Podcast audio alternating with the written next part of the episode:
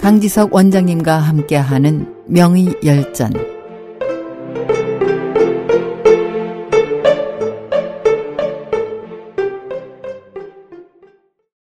안녕하세요. SH 청취자 여러분. 오늘은 야광 손사막 두 번째 시간입니다. 손사막의 업적과 인품을 고려할 때 한약 서적에서 그의 이름을 쉽게 찾을 수 있는 것은 당연한 일이라 하겠습니다. 하지만 신선의 일대기나 도가 관련 서적에서도 심심찮게 그의 이름을 찾을 수 있는 것은 흥미로운 일입니다. 아마도 손사막이 주로 태백산에서 운동 생활을 하면서 약초와 의학을 연구하는 외에 늘 수행을 게을리하지 않았기 때문일 것입니다.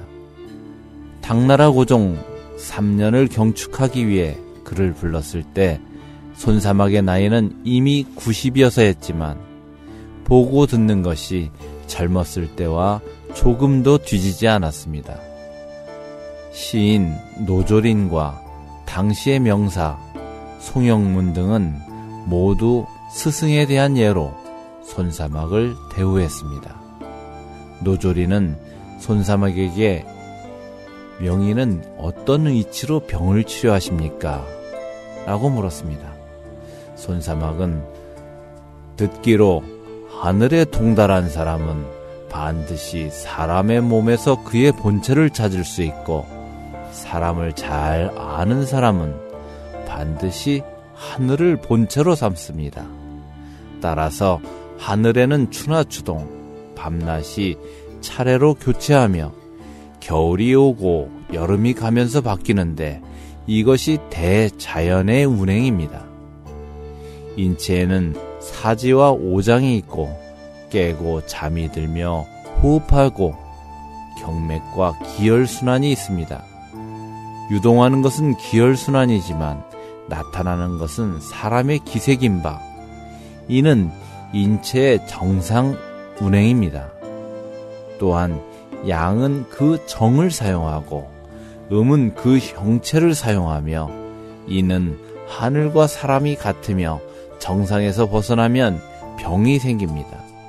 찌면 열이 생기고 답답하면 한이 생기며 뭉치게 되면 종양이 생기게 됩니다. 겉으로 드러나는 것을 진단해서 신체 내부의 변화를 알아낼 수 있습니다. 신체에 비교할 때 자연계 역시 이러합니다. 별의 운행 중에 착오가 나타나면 일식이나 월식 현상이 있으며 해성에 낙하가 일어납니다. 이는 자연계의 위험 징조입니다. 좋은 의사는 약물로 이끌고 침구로 병을 치료하며 사람을 구합니다. 지혜로운 사람은 고상한 도덕과 현명함을 사용해 천하를 다스립니다. 그래서 신체에는 제거할 수 있는 질병이 있고 하늘에서는 없애버릴 수 있는 재해가 있습니다. 이것이 모두 운명입니다. 라고 답했습니다. 노조린이 인간 세상의 일은 어떠합니까? 라고 물으니 손사막은 담이 크고 힘이 작아야 하며 융통성이 있어야 하고 행동은 바르게 해야 합니다. 지혜가 있는 사람은 하늘과 같이 행동하기에 둥글어야 하며 인의가 있는 사람은 올바르고 소홀함이 없어야 하기에 땅과 같이 침착해야 합니다. 라고 답했습니다. 인체를 소우주로 보는 그의 철학이 담겨 있는 문답입니다. 노조린이 또 묻기를 정신 함양의 이치에서 가장 중요한 것이 무엇입니까? 라고 하니 손사막은 하늘은 가득함도 있고 부족함도 있기에 인간 세상의 일은 여러 어려움이 있습니다. 따라서 정신 함양을 중시하는 사람은 우선 스스로 신중해야 합니다. 시경에 사람이 재앙을 두려워하지 않으면 하늘에서 재난을 당신에게 내려준다 라고 하였습니다. 두려움에서 가장 중요한 것은 돌을 두려워하는 것이고, 하늘을 두려워하는 것이고, 물을 두려워하는 것이고, 사람을 두려워하는 것이고, 마지막으로는 당신 자신을 두려워하는 것입니다.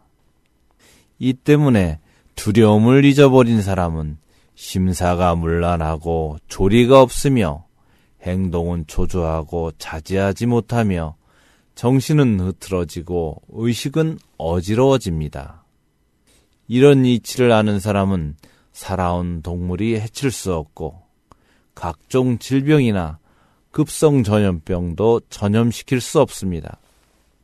험담을 좋아하는 사람도 당신을 비방할 수 없습니다. 이런 사람은 깨달은 사람입니다. 라고 말했습니다. 손사막은 말년에 승무랑을 받았으며 약국 사무를 관장했습니다.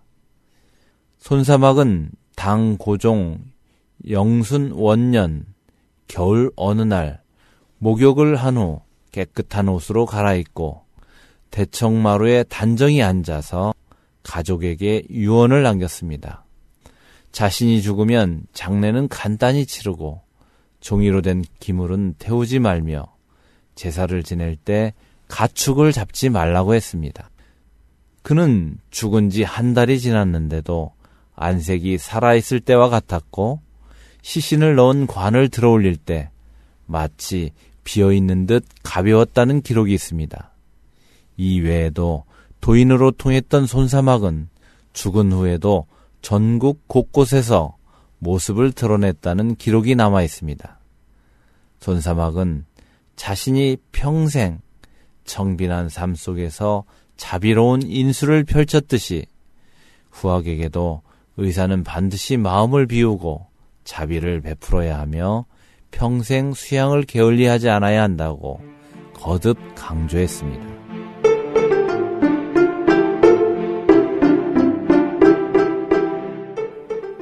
SH 청취자 여러분, 다음 주 이 시간에 다시 찾아뵙겠습니다. 안녕히 계십시오.